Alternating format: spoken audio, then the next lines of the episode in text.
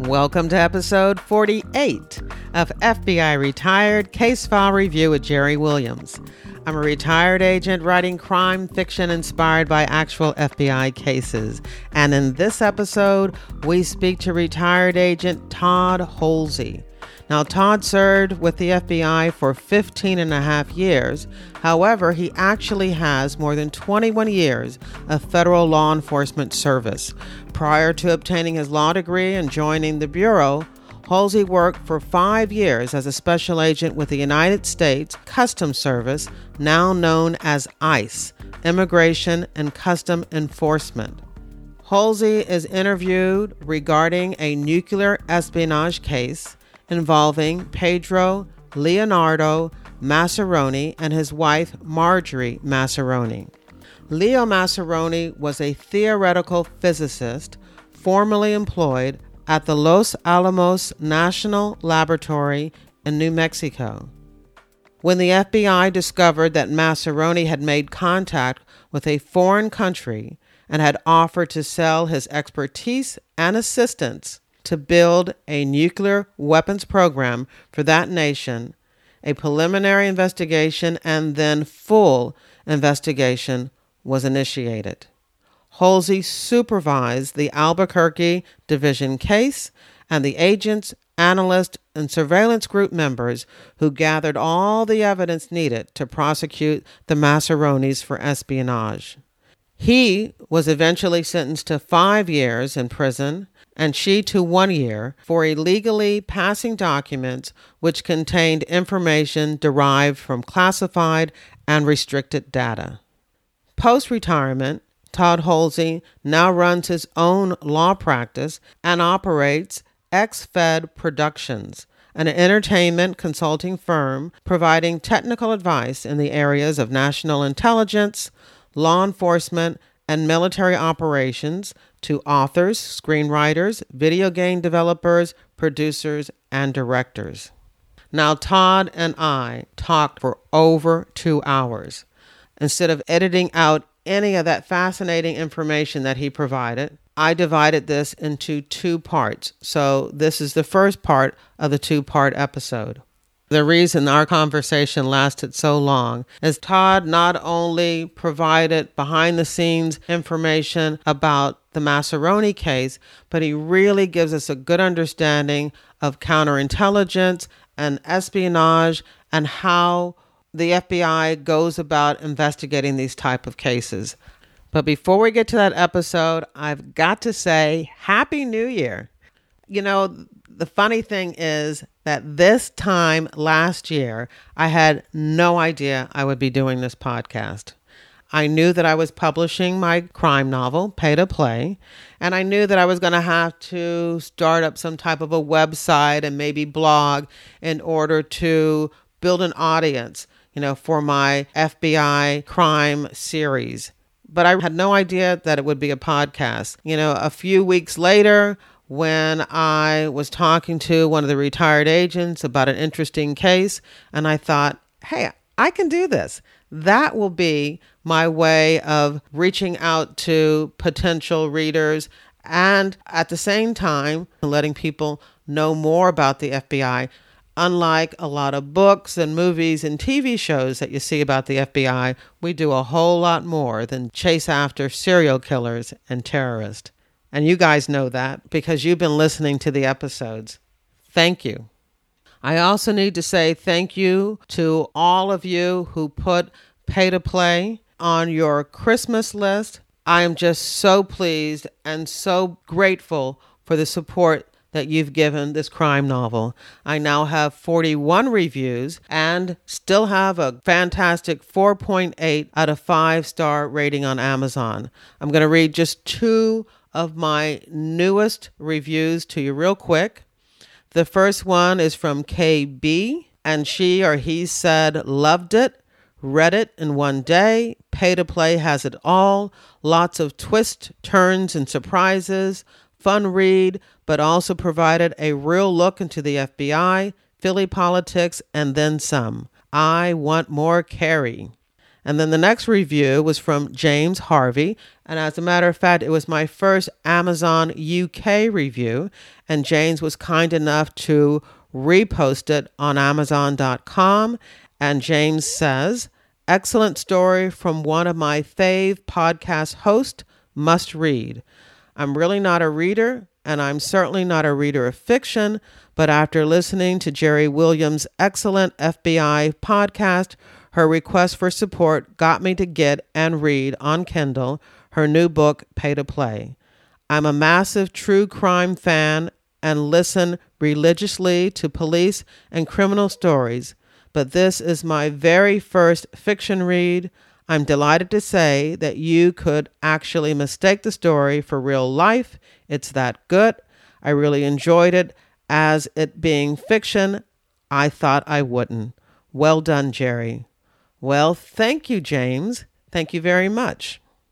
And while I'm handing out thank yous, I also want to thank a listener who always manages to leave a positive comment on my Facebook page, Jerry Williams Author, letting me know how excited he is to listen to the latest interview. So thank you, Wally Barnett. And I don't want to leave anybody out. So thank you also. Thank you for listening every week to the podcast. Thank you for purchasing my crime novel, Pay to Play. Thank you for your support. What a difference a year makes. And because this is the last episode of the year, I was going to do kind of a wrap up of all the interviews and highlights, but then I realized that my 50th episode is only two weeks away. So I'm going to hold off and do something special on that episode. So stay tuned. Now here's the show. Hi, everyone. I want to introduce my guest to you, Todd Hulsey. Hi, Todd. Hi, Jerry. How you doing? I am doing great. Now, I'm very excited about this interview because the episodes where the retired agents are discussing espionage or spy cases are very popular. Well, I hope I live up to the billing, Jerry. Thank you. But before we get into the nuclear espionage case of yours, if you could tell me a little bit more about you, when you joined the FBI and why you joined the FBI. Well, I joined the FBI in August of 1998, and I retired uh, the last day of March in 2014. Now, after high school, I went into the military and uh, did an enlistment in the Marine Corps, and then I went to college. And after college, I had always, as a kid, I always wanted to be a federal agent of some kind. And uh, I approached all, you know, all the federal agencies, including the FBI, and uh, uh, seeking to apply to them. Uh, back in the 80s, uh, enlisted uh, military service was not considered professional work experience, and as you know, all applicants must have at least three years of professional work experience. So I was unable to apply to the FBI then. Uh, and just for veterans who may be listening out there, it's different today. But back in the 80s, it wasn't considered professional work experience as opposed to if I had been a commissioned officer, then that would be considered, quote, professional work experience, end quote. So I ended up applying to several agencies and was hired by the United States Customs Service. Uh, it does not exist anymore since uh, Homeland Security was created in uh, on, on March 1st, 2003. But at the time, Customs Service, a Treasury Department agency, was heavily engaged in the war on drugs. So um, I, uh, I was hired by them. Uh, I spent five years as a special agent with the uh, U.S. Customs Service and uh, was a Title 21 cross designated customs special agent, which essentially means I was a DEA agent carrying a Treasury Department badge. And then after five years, I quit. I went back to grad school, and I went to law school. Uh, right after grad school, got my law degree, passed the bar exam, and started to practice law in San Antonio. And really found practicing law to be less than stimulating, shall we say. okay and I missed uh, being an investigator and putting the puzzle together. And so I uh, I what I approached my former agency, uh, U.S. Customs Service. Uh, they could not have been more bothered, quite mm. frankly, and uh, So a- after that, I thought, well, you know, there's only one agency that actively hires lawyers to be special agents, and that's the FBI. And also applied to DEA. I slow walked that application so that I wouldn't get a job offer from them first.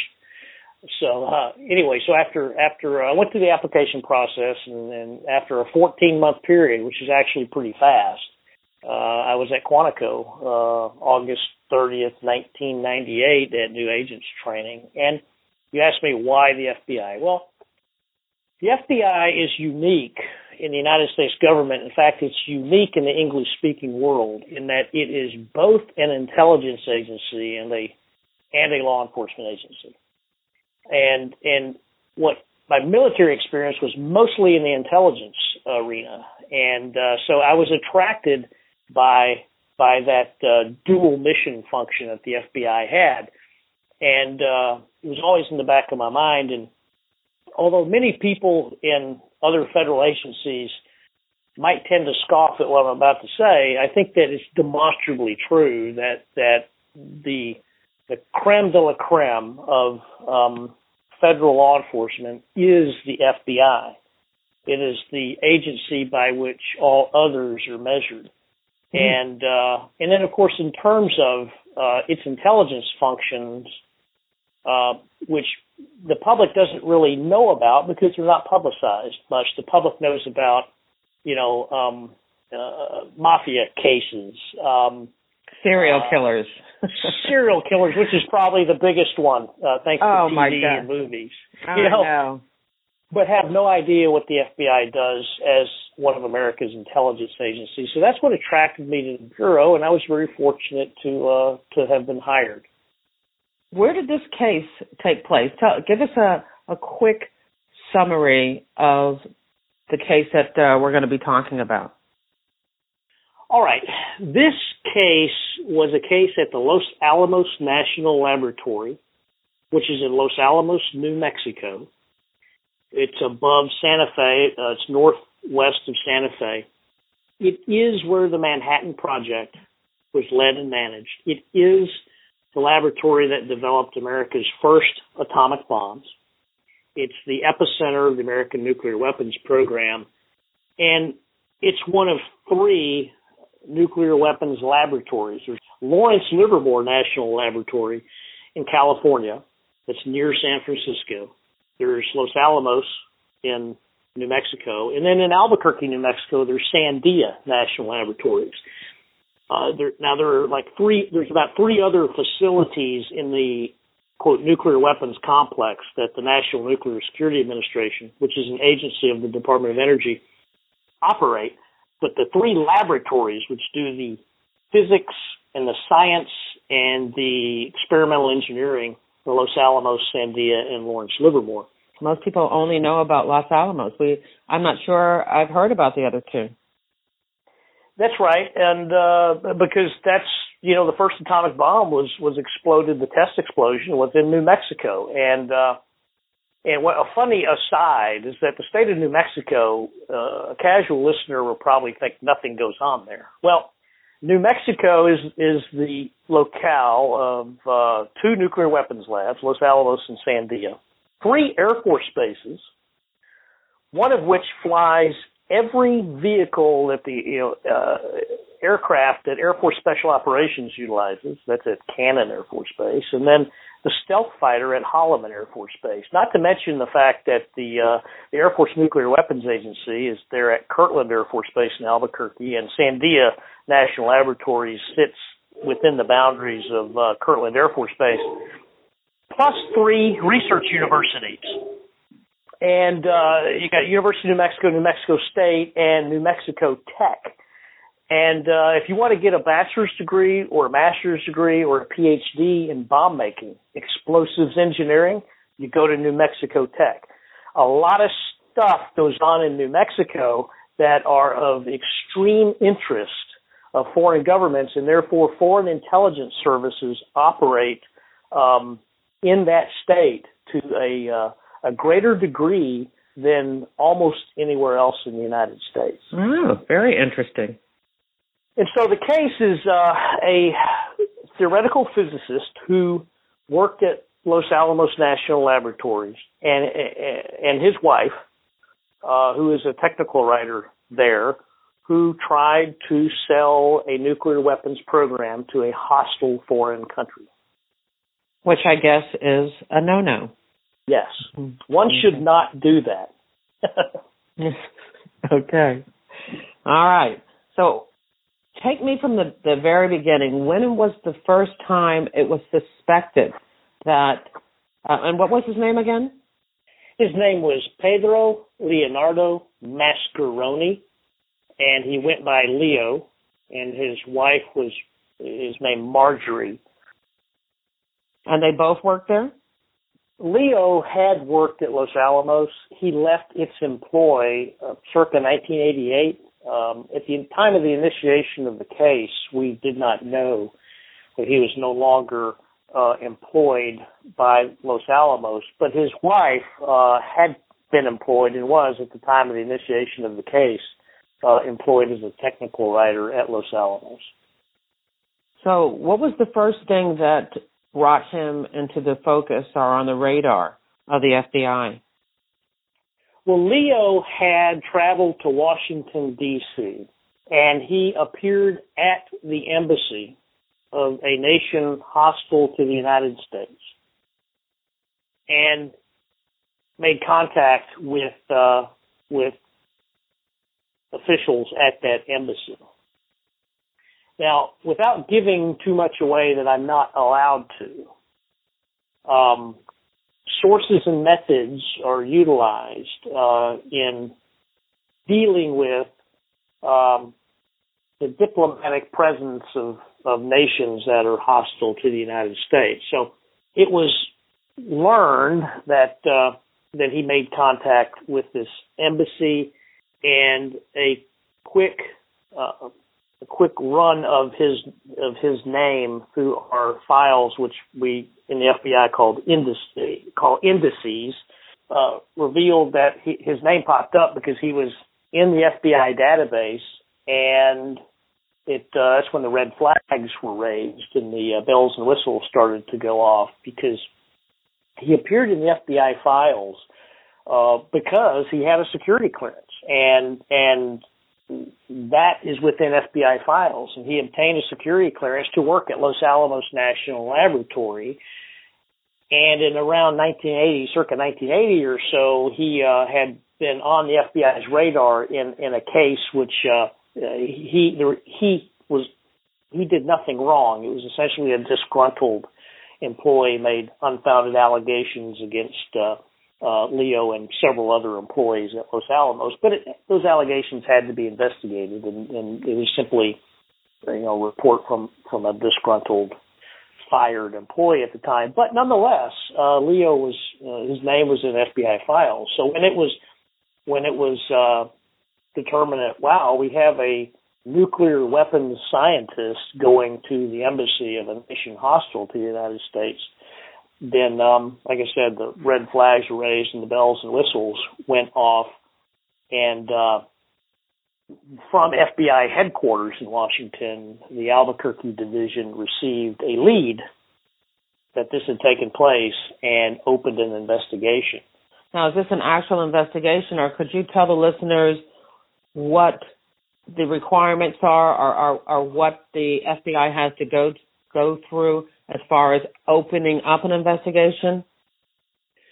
Sure. Now the rules are different now because the FBI adopted in 2008 something called the Domestic Investigations and Operations Guidelines (DIOG). It is uh, it is a one and a half inch thick manual of operations, um, densely packed with rules and procedures that must be followed prior to that, though, in 2007, operating under uh, the then existing policies, and and, and uh, as a practical matter, it's not much different even under the DIOG of what you have to do. But based on the information that we had, this person, a U.S. citizen with a security clearance, who at the time we believed still worked at the National Laboratory, was at an embassy of a foreign country hostile to the United States.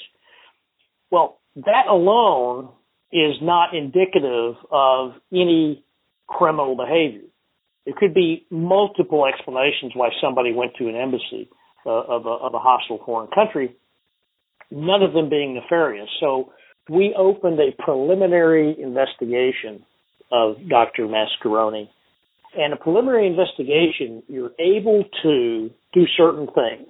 You can utilize all government databases.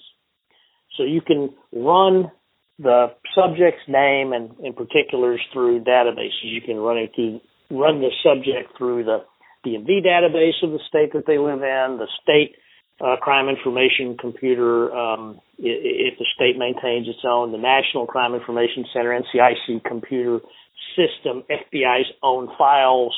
You can run the name against other intelligence agency files by setting um, requests for information to those other agencies to just see what what is known about the person.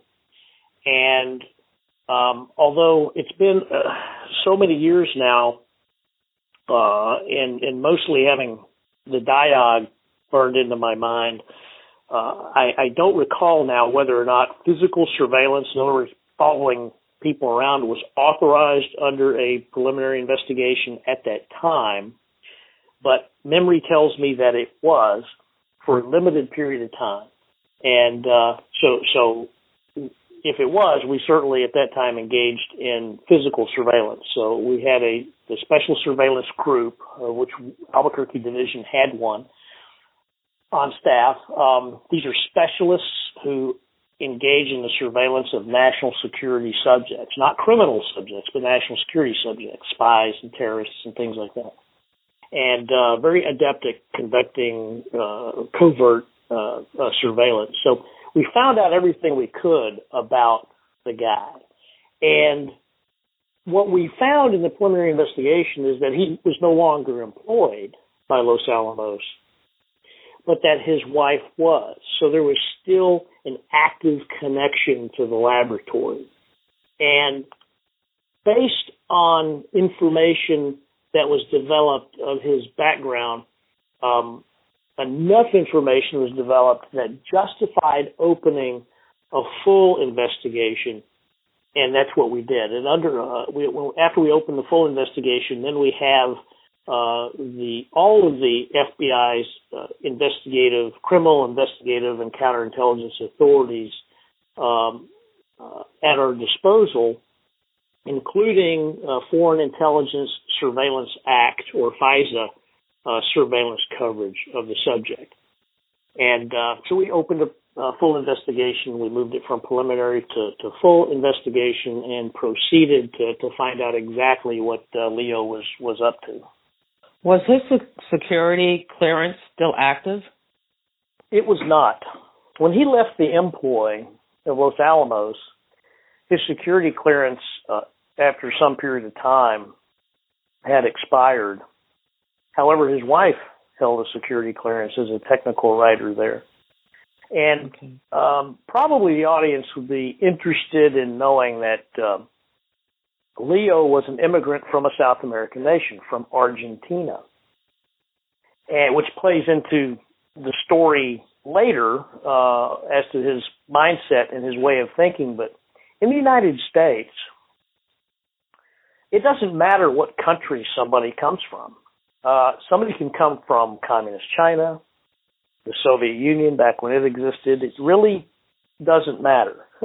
if somebody emigrates to the United States and becomes a citizen, then that person is treated like any other citizen and is able to obtain a security clearance, you know, if they're otherwise suitable for it. So he had immigrated to the United States from Argentina.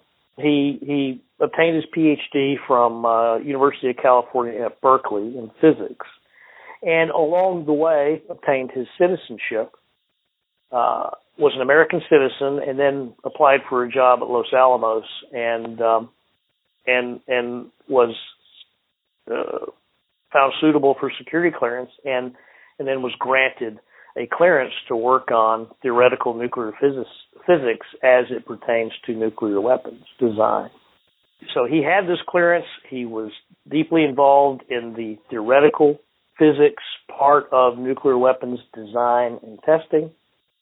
and then when he left the employ, again after a period of time, um, the security clearance expired. So during the investigation, he did not have a clearance, but again, his wife was an active employee and she did have a clearance. So there was there was a direct line between Leo and Los Alamos.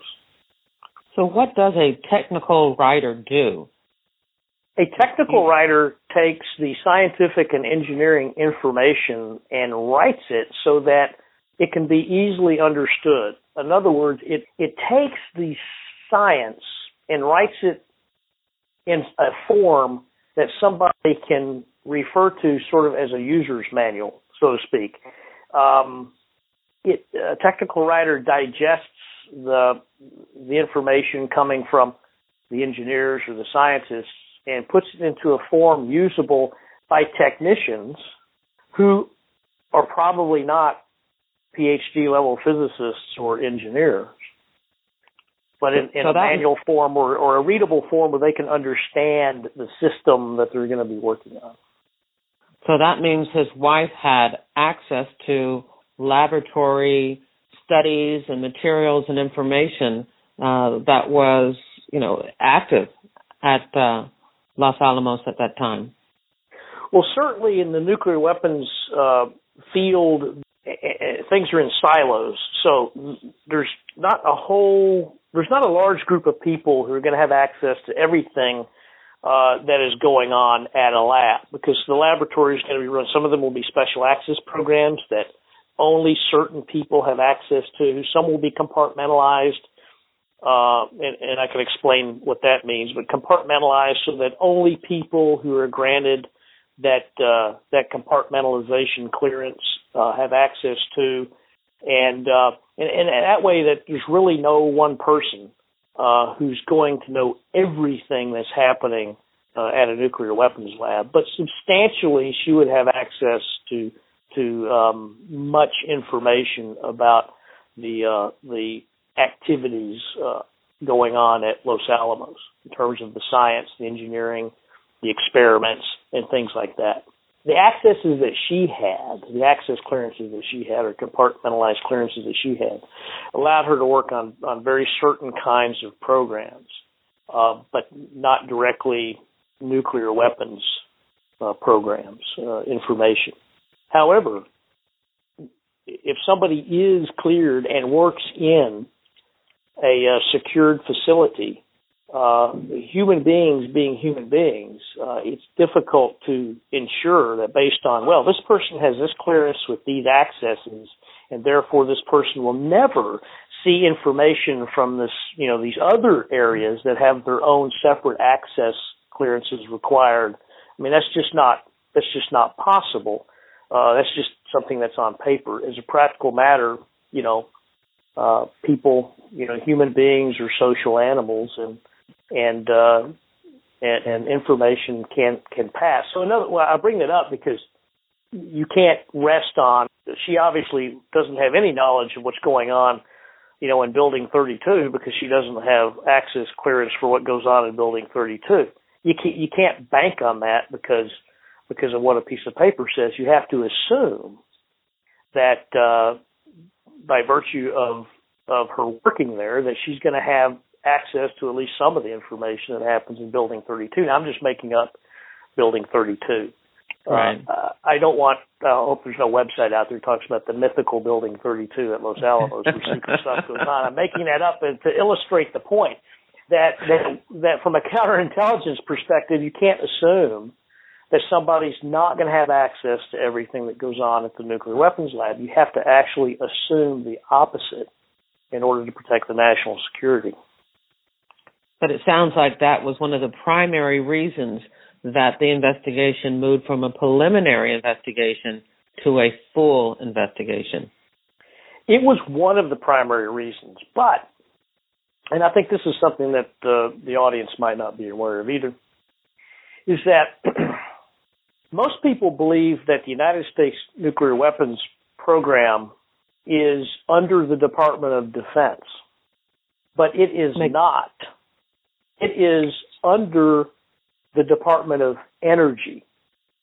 The Department really? of De- the, yes, the Department of Ener- uh, excuse me, the Department of Defense, when it has nuclear warheads mounted on missiles or in bombs, the Department of Defense is the custodian of those warheads, but not the owner of the warheads.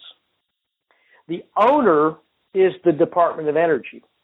And the Department of Energy is the cabinet department in charge of the American nuclear weapons program. It is not the Department of Defense.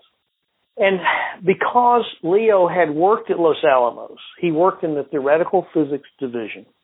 In conjunction with our consultation with the Department of Energy and its experts, we determined that that Leo had enough knowledge in his head to actually be able to be the foundation for a nation's nuclear weapons program. And and wow. that's what that's what he was offering to this this foreign nation was to be their Robert this is what he said, to be their Robert Oppenheimer. Now Oppenheimer was the man in charge of uh, the Manhattan Project at Los Alamos. So he wanted to build this nation a nuclear weapons program. And as the Department of Energy explained to us, is that he couldn't do it all by himself from a technical and an engineering standpoint, but he knew enough that he could lay the foundation and, and that foreign government would simply have to have to hire the science and engineering talent uh, to do uh, to, to actually make the program work. And, and so that was that was probably the number one reason that uh, that a full investigation was was uh, we moved from a preliminary to a full on Leo because he was a danger to the national security. Period. Regardless of, of the fact that his wife still worked there. Uh, if okay. she hadn't been working with her, uh, if he had no active relationship with the laboratory, the dangers would have still been present in terms of, of, of just the knowledge he had acquired over the years that he worked at Los Alamos in being able to be the Robert Oppenheimer uh, uh, of another nation. All right. Now you mentioned that he had offered to, you know, set up the foundation for a nuclear program for this uh, this foreign government. How do how do you know that? How did you how did you find out about that? Well, initially, it's a kind of a, there's a multi-part answer to that. All you knew was that he had made contact. So That's right. I'm just wondering. I'm wondering how you know exactly what was discussed during that contact attempt, or was it discussed during that initial contact attempt? No, we did not know the substance of whatever conversation or conversations may have taken place between Leo and uh, officials at this embassy. We didn't know.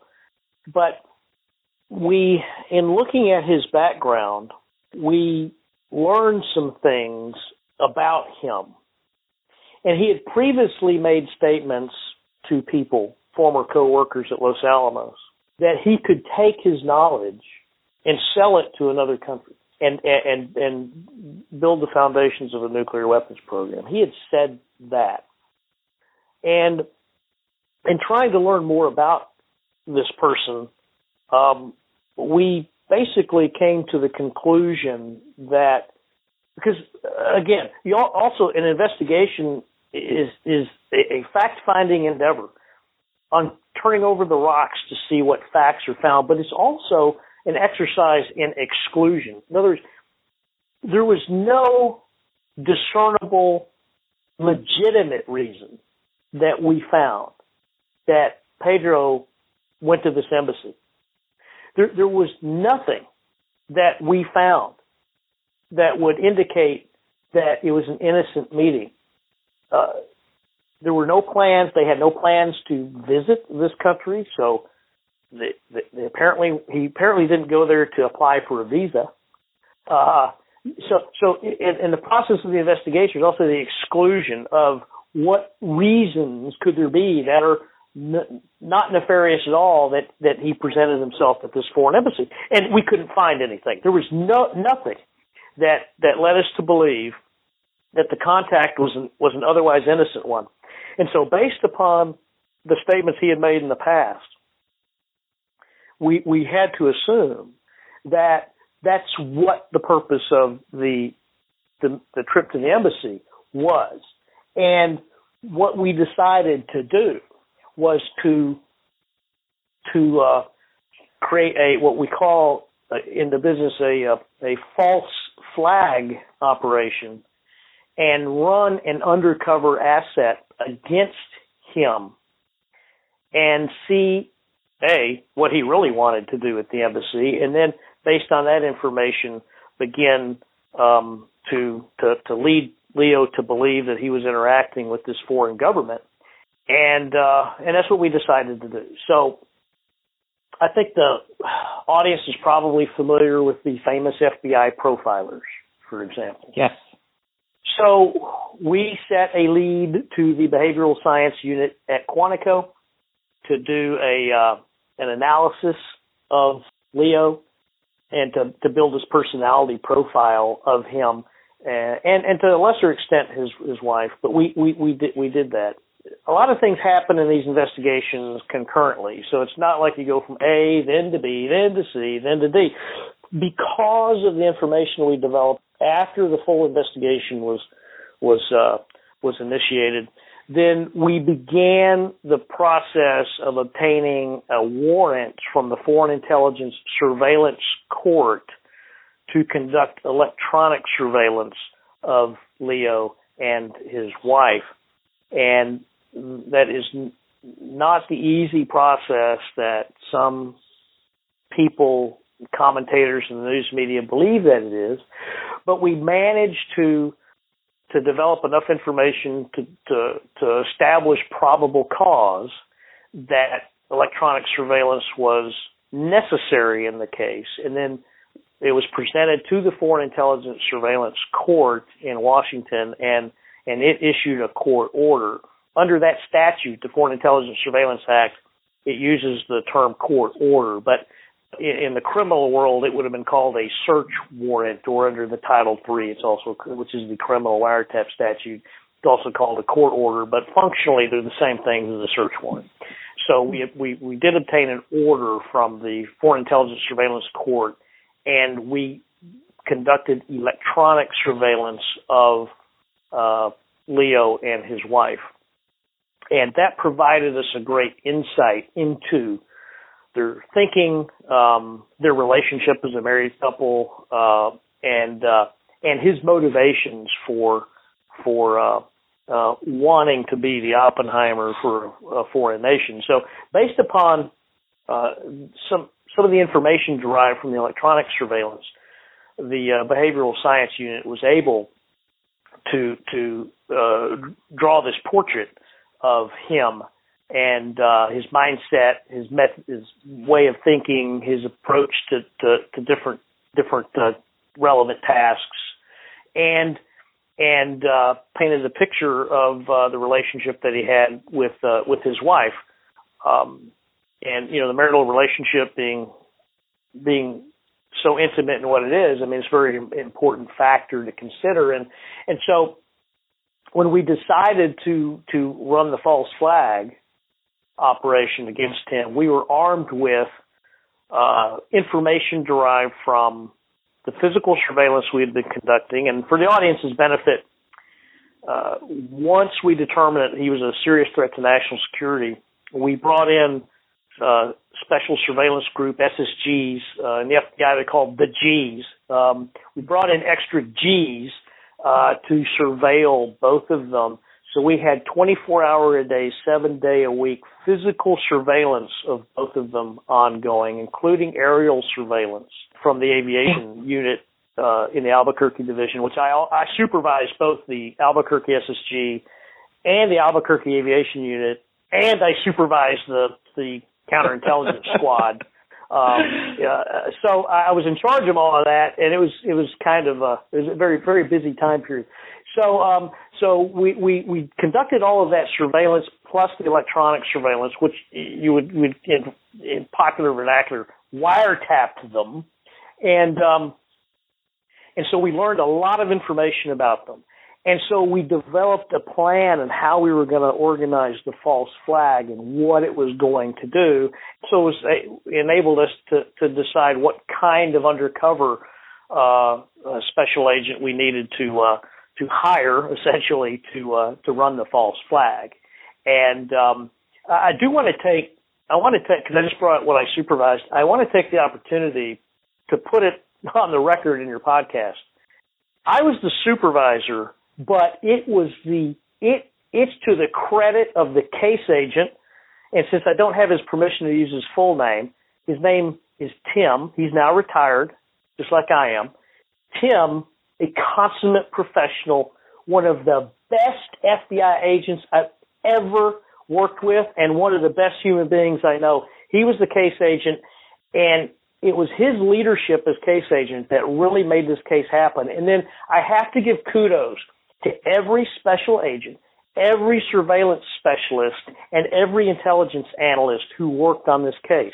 Without them, this case would simply have have have not uh, not been conducted with the high level of integrity and professionalism and attention to detail that it was, and they made my job as the supervisor of the case much easier because they were all so good at what they did. So kudos to the case agent Tim and to everyone who worked on the case.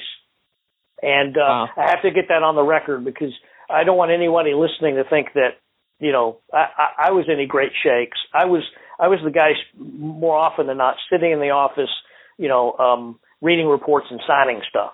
Uh, I might be directing some things here and there, but but as you know, being a retired agent yourself, the case agent actually supervises the case. The supervisor supervises the case agent, and and and so so kudos to them and not to me. Well, I have to add though, as a case agent, the best thing that you can have is a supervisor who makes sure that you have everything you need, manpower and resources, and runs interference with headquarters as you work your case. So kudos to you too. You got to take some credit for that because this was a success, that meant that you gave them every tool that they needed in order to get it done. Is that fair? That's fair. Yes, that's fair. Okay. Thank you. Yeah, that's fair. So, I, I suppose um, get, getting back to the the main topic is we we decided to run a false flag, and we had the behavioral science unit come up with the behavioral profile, and then we started to find an undercover special agent who would be perfect for this role. And how do you do that? Well, the um, there is an undercover u- unit at, and it's not the unit's not undercover. That's what it supervises. There's an undercover unit at FBI headquarters, and so we set a lead to that unit. And we said we need an undercover special agent, and that undercover special agent needs to have these uh, capabilities. And because the hostile foreign nation was uh, a South American country. Uh, and I'm not trying to play hide the ball. It's public record which information, which excuse me, which which country it was. It's public record um, because of the criminal case that that was later filed. But I just that country is not germane to the story quite yet. Um, it was a South American country, and again, remember I, I mentioned that Mascheroni uh, uh, Leo was uh, was from a South American country, not the same one. But we mm-hmm. needed somebody who was Latin American, who was fluent in Spanish, who had been an experienced undercover certified special agent acting as a foreign intelligence officer and and who knew enough about the geopolitics of the interaction between the United States and and this particular country in question in South America. So we put this out with its requirements, and the undercover unit sends back to us a list of, of I think, three names or five names that was on it. And it's a very bureaucratic process. So we get five names, but you know, three of them are in deep undercover roles and are not available. So, and and you also you can't get an undercover special agent who's from your neck of the woods. So we couldn't get anyone from Texas or Arizona, and certainly not from from the Albuquerque division, which covered the entire state of New Mexico. We had to get somebody from another part of the country because the worst thing in the world would be to have the undercover out on a Saturday, you know, with you know wife and two kids at a hamburger joint, and there's the uh, there's the subject of your investigation walking in, and you know, and and now you're you're no longer the undercover sure. role. You're you in real life. You know, we can't have right. that happen. So right. So we had to get somebody from somewhere else. So this particular undercover special agent was from one of the Florida divisions. I will not get more specific than that. He was stationed at one of the one of the uh, FBI's Florida uh, field divisions, and uh, and we basically got on his schedule, you know, through his division. The public often thinks, I'll just, this is a tangent here for the benefit of your audience. The public often thinks that, that if one is, if an agent, a special agent's wearing plain clothes, that that means they're undercover. Well, that does not mean one's undercover. In fact, the federal agents in general, with the exception of, you know, maybe the Border Patrol, but, but certainly the FBI, we don't wear uniforms. We always wear civilian clothes. So just wearing civilian clothes doesn't mean one's undercover. Undercover is a is a, an actual qualification. Uh, one must be vetted very strenuously uh, when one applies to be a certified undercover special agent, and it includes a psychological evaluation. I mean, there's several things a person does in the application process, and then once they're accepted by the FBI for undercover certification, they then go to an undercover certification course at Quantico. I've never been through it, but people who have worked with me and for me, and I've worked for, who were undercover certified, said that it was one of the most difficult courses that they've ever been through.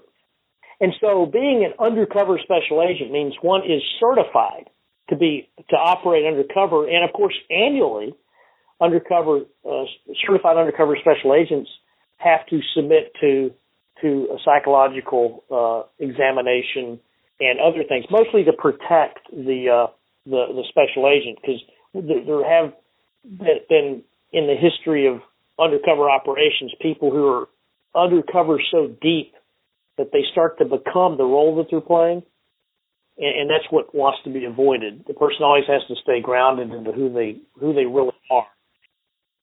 Anyway, uh, the certified undercover is a specialist, and there aren't a whole lot of these people to go around. And remember, the FBI has this broad uh, portfolio.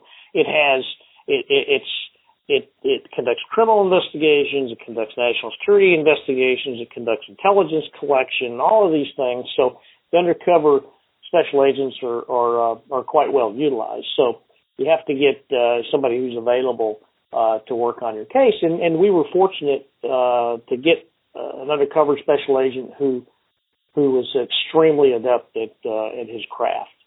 So, what was it that you wanted this undercover agent to do? How was he supposed to make contact with Mascheroni? Based on our electronic surveillance, we learned what contact information he had that that Leo Mascheroni had left with this foreign embassy, and um, he left an email address and a telephone number. And although it's remote enough in time that my memory is not clear on a lot of the details like this, what my memory says is that is that the undercover special agent sent Leo an email, and it was just that simple. And uh, contents of the email was something like, you know, hi, you know, I'm a friend. Our friends in Washington told me to contact you.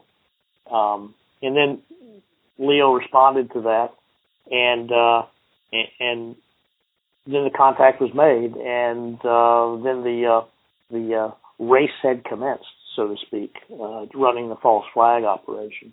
And so, again, because of television and movies, uh, this, uh, this is another tangent, Jerry. So please bear with me. Is that most people only know uh, the criminal investigative part of the FBI. Like I said, serial killers. That's the big thing because movies and TV shows, oh, serial killers. And and that's great. But the uh, the FBI uh, as a as an intelligence agency um, conducts uh, intelligence collection uh, in the United States. Now, the intelligence community is 17 agencies. One of the 17 is the Office of the Director of National Intelligence, which is the uh, coordinating body over all the other agencies. But the United States has three main intelligence agencies. It has the FBI, the CIA, and the NSA. They each have different and specific purposes. Unlike what movies and, and TV shows and some novels out there uh, showcase, the CIA, the Central Intelligence Agency, is not a law enforcement agency. It has no law enforcement mission, no law enforcement capabilities, no law enforcement know-how, and uh, and frankly, they don't want to do law enforcement. That is not what they do. They are a human intelligence, uh, human uh, uh, human intelligence collection agency. They're very good at it, and they operate principally overseas. I say principally overseas because there is some overlap between what they do uh, in collecting foreign intelligence and what the FBI does. Now, a typical scenario would be you have a CIA officer who is assigned uh, undercover to a U.S. embassy in a foreign country, and undercover meaning under diplomatic cover. So the CIA officer might be the deputy third assistant secretary for paperclip management at the embassy. But their real job is as an intelligence officer. and Their job is to recruit people in the country they're assigned to to spy against their country for the United States. Okay. And the FBI, though, uh, has the same mission domestically. And a cynic would say, oh, see, the FBI spies on Americans. Well, take, you take a couple steps back from that for a minute, that cynical and incorrect view. Foreign nations have a tremendous presence in the United States. Virtually every country on planet Earth has a mission to the United Nations in New York. And almost every country has an embassy in Washington, D.C. And many of these countries that have embassies in Washington have consulates spread across the United States. So there's a tremendous foreign presence in the United States. There are also many foreign owned corporations that have a footprint in the United States. And when I say foreign owned, I don't mean own, the, the capitals owned by foreign citizens. I mean owned by foreign governments not just a person from that country, but the actual foreign government. Exactly. Many other countries in the world, their governments, especially, I mean, I mean, Europe is a prime example of of uh, of you know government capitalism, uh, but but but that's not unique to Europe. It's all over the world, yeah, and especially communist China. Many corporations in China, the major stockholder is the government. It's not individual persons, and so there's a tremendous industrial or commercial footprint in the United States uh, of, of foreign government-owned corporations, and also you have fraternal organizations. You know, you have fraternal organizations of people from certain countries that you know the same ethnicity, the same racial makeup, or something. Uh, for the old country, and these fraternal organizations are often sponsored by the old country, by the foreign country overseas. All of these are used as intelligence collection platforms to run intelligence operations against the United States. And so the FBI is the lead counterintelligence agency. So the FBI combats those intelligence operations. But also, how, what is another way to collect foreign intelligence domestically? Well, if you have a foreign intelligence officer uh, at an embassy in Washington who who is the we'll go back in history to a country that doesn't exist but once did, the Soviet Union. So you have a Soviet diplomat who, who like the example I gave earlier of the CIA officer overseas at an American embassy in a foreign country, the Soviet diplomat is the third deputy assistant secretary in charge of paperclip management at the embassy, except that his real job is a KGB uh, officer. And so when you think about how you collect foreign intelligence against a, a country, what better way than to than to recruit a foreign country's intelligence officer to work for you? Oh, and absolutely.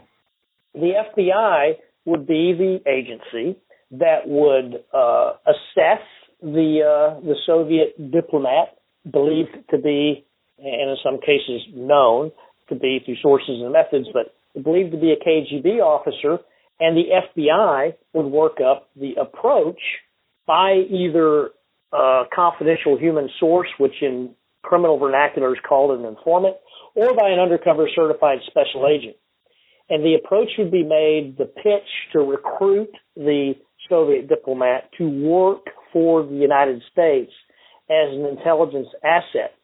And when it, you're dealing with an intelligence officer, if you recruit that officer as a as an intelligence asset, then you have doubled that officer back against his own country, and that officer is a double agent. And so the FBI does that, and the FBI does the same kinds of activities against foreign intelligence targets that reside in the United States. So when you talk about recruiting and operating spies, when the Central Intelligence Agency does it overseas, well, the FBI does that same mission in the United States in its territories and possessions. And, and so most people don't realize that that, that the FBI is, is is a huge, huge player in the uh, in the national intelligence business. Let me interrupt you for a second to, mm-hmm. to have you explain why they don't know that and how there are some cases that we can talk about, like this particular case, and how there are other cases that no one will ever, ever know about? That's a great question. And it's because when a foreign intelligence officer is con- committing espionage in the United States, that's a crime.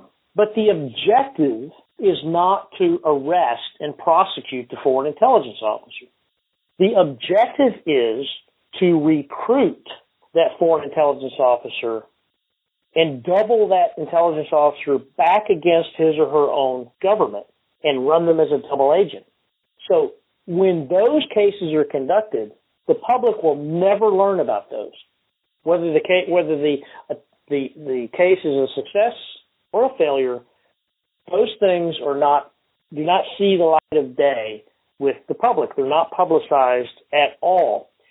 However, when a United States citizen conducts espionage, the objective is then investigation, arrest, prosecution, prison. Because it's been decided, it's a policy level decision from way back that what the government needs to do when a U.S. citizen is spying on our country, his own or her own country, is to stop the activity. It's like in first aid. You know, they teach you, you know, if the person's bleeding, stop the bleeding. That's the first thing you do is stop the bleeding. So it's, it's, it, it looking at it, at that as an analogy, it's to stop the bleeding. So, uh, in the case of, of Leo, this was a, a, criminal case, an espionage case, because he was a U.S. citizen who uh, was was attempting to turn over national security information to a foreign government. And because it was a criminal case, it eventually ended up in court, and therefore it's a matter of public record, and and we can talk about it in this forum. So the, the, that's why the FBI's intelligence mission is opaque to the public, uh, is simply because you know when you're recruiting and operating you know sources against foreign countries when you're doubling their intelligence officers back on them those things will never go to court and are never going to be treated as criminal cases and never go to so therefore never go to court and then never see the light of day. And that's why you don't see it in, in movies and, and TV shows and novels and things like that. It could be exciting, I suppose, to make a TV show or movie about it, but, but I, I think that most people want to concentrate on, you know, the, you know, beautiful young girls kidnapped by the serial killer and, and, you know, just fill in the blanks because there's like, you know, hundred hundred thousand stories like that out there about the FBI and serial killers, but um, most of the public just simply doesn't doesn't know for those reasons what the FBI really does.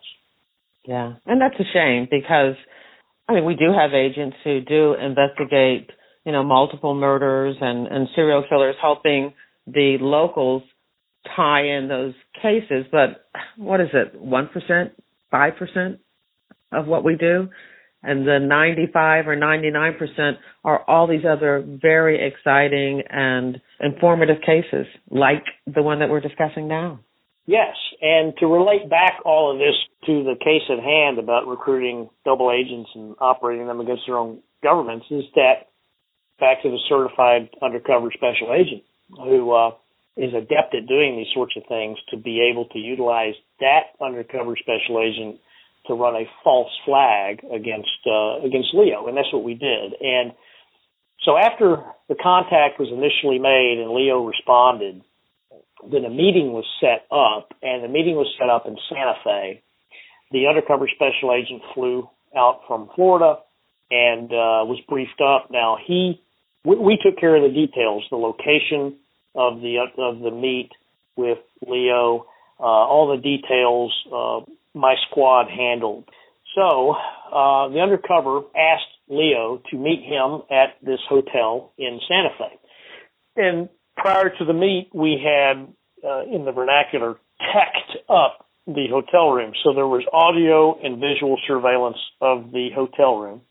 We had two rooms rented adjacent to one another. The other room uh, had several uh, FBI special agents in it, including the case agent Tim. And we had surveillance, both vehicle surveillance on the ground and aerial surveillance in the air that took Leo from his home in Los Alamos, which is about an hour and a half drive away from Santa Fe, hour 45 minutes or so away from Santa Fe.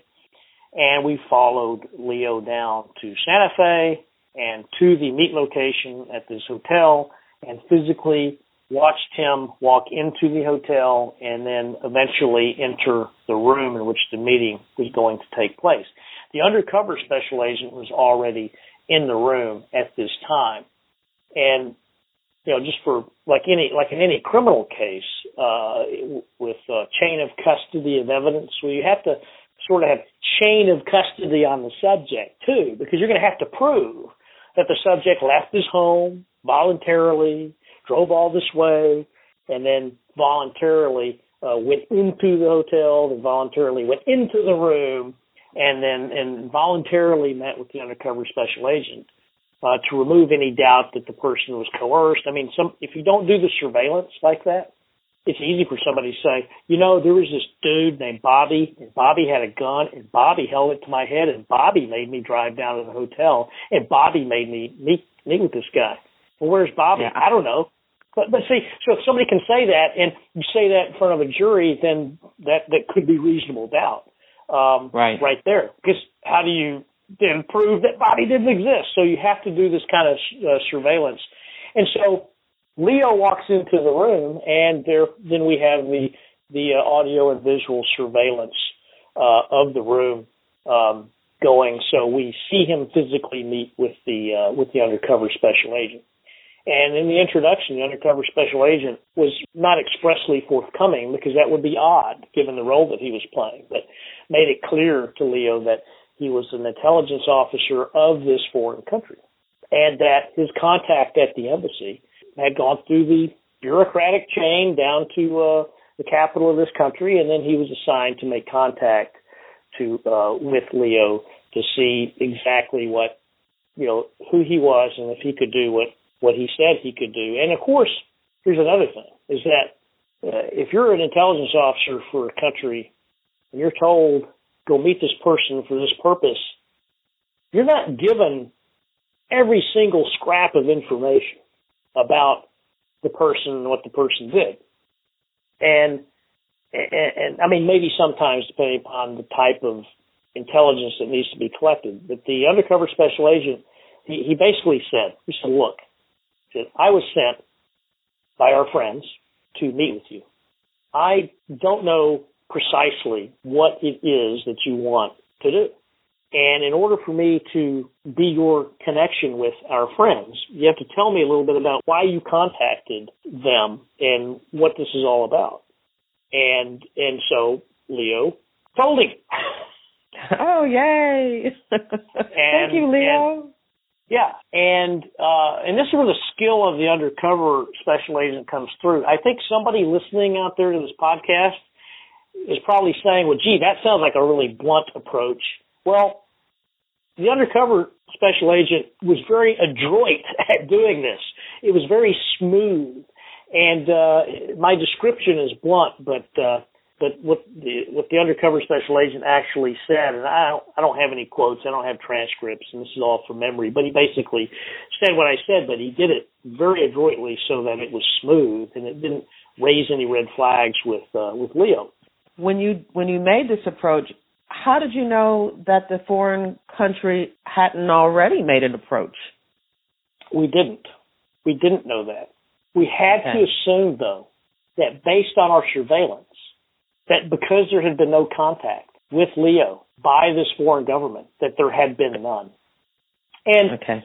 as a as a career counterintelligence special agent, from that perspective, the counterintelligence perspective, the foreign country, they get this guy walks in their embassy, wants to talk to somebody about, you know, presumably, hi, I want to talk to somebody here about selling you nuclear a nuclear weapons program. I don't know if that's what this what Leo said, but I mean, can you imagine you're sitting there, you're you're you work at an embassy, and this dude walks in and says, "Hey, you know, want to sell you a nuclear weapons program." I mean, from a human level, you're going to go, "Yeah, right." Mm-hmm. So, but anyway, you don't turn these people away because who knows? You don't know what their what their motivation is, what they're there for, what they can offer. So they take you to the back room and you sit down with uh, with a diplomat who is more than likely either a security officer or an intelligence officer, and you know make your pitch. The country, okay, well, thank you very much. Um, hey, we'll we'll uh, we'll we'll see you out. Thanks for coming, and have a nice day. The embassy in the country has to initially believe that it's what in the intelligence business is called a provocation it's putting the the the uh, minnow in the water uh, on the end of a hook to see if somebody will bite, and then run an intelligence operation against them uh, using the uh, the provocation as the as the initial platform to do so. And and I mm. think that the country in question probably thought it was a provocation. They probably thought it was an attempt by American intelligence to draw them into a relationship with this person, Leo, in order for the United States to to run uh, an intelligence operation against that country. That's what any country would would think. So I think that country wrote everything down. They filed their reports like any good bureaucrat will do, and they promptly forgot about the guy. You know, he's in their system. You know, he's like you know their computer file. Um, but they probably thought that he was he was there for purposes other than what he said. And given that that is most likely what happened uh, in this case, it was it was a gamble, but uh, that that Leo had not been contacted by this country. But again, based on our surveillance up to that point, there's no indication that he was. And, okay. and had he been, had he been, then the undercover would simply have had to play it off by coming up with some explanation on the fly. Would it have been convincing? Who knows? But you know, the undercover agent was the special agent was not unprepared for the eventuality because it's something that we discussed. You know that we don't know if if this country had actually contacted Leo, but uh, you know without retreading, that we don't believe that he has at all. And so the undercover special agent was prepared. And, and in this particular case, Leo had not, and no, he was willing to, to he was eager to play ball. Excellent. So, what was his assignment? What did the undercover tell Leo he wanted him to do, or what did Leo say to the undercover? Well, Leo laid out that he wanted to be this country's uh, Robert Oppenheimer, to build a nuclear weapons program for this country, and and and he told the undercover that uh, it was because being an Argentinian, uh, he was, you know, he wanted uh, this country because it was hostile to the U.S. had a belligerent president at the time, and um, and that this country could be the protector for all of South America. And if if this country just developed uh, just a few nuclear nuclear devices, then it would it would ensure that that the country would never be invaded by the United States, and that the rest of South America would not have been you know would be uh, safe from American invasion because the the Bolivarian Republic would, would, would be there to shield the entire continent from Yankee aggression kind of thing. So that's what he told the undercover that he wanted to do. But he's an American citizen at this time. Um, did you did you really believe that it was an you know an ideology type of reason behind him wanting to do this, or was there something else? There was something else, and you know, in the history of uh, American espionage, in other words, Americans who spy on their own country, it has almost never, ever been an ideological motive for conducting espionage against our country.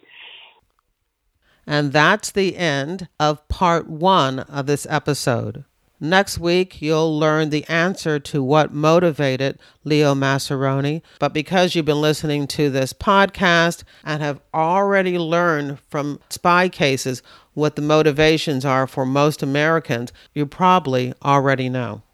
As always, back at jerrywilliams.com, you'll find a photo of Todd, links to an FBI video, an overview, and newspaper articles I hope you enjoyed the interview. I hope you share it with your friends, family, and associates.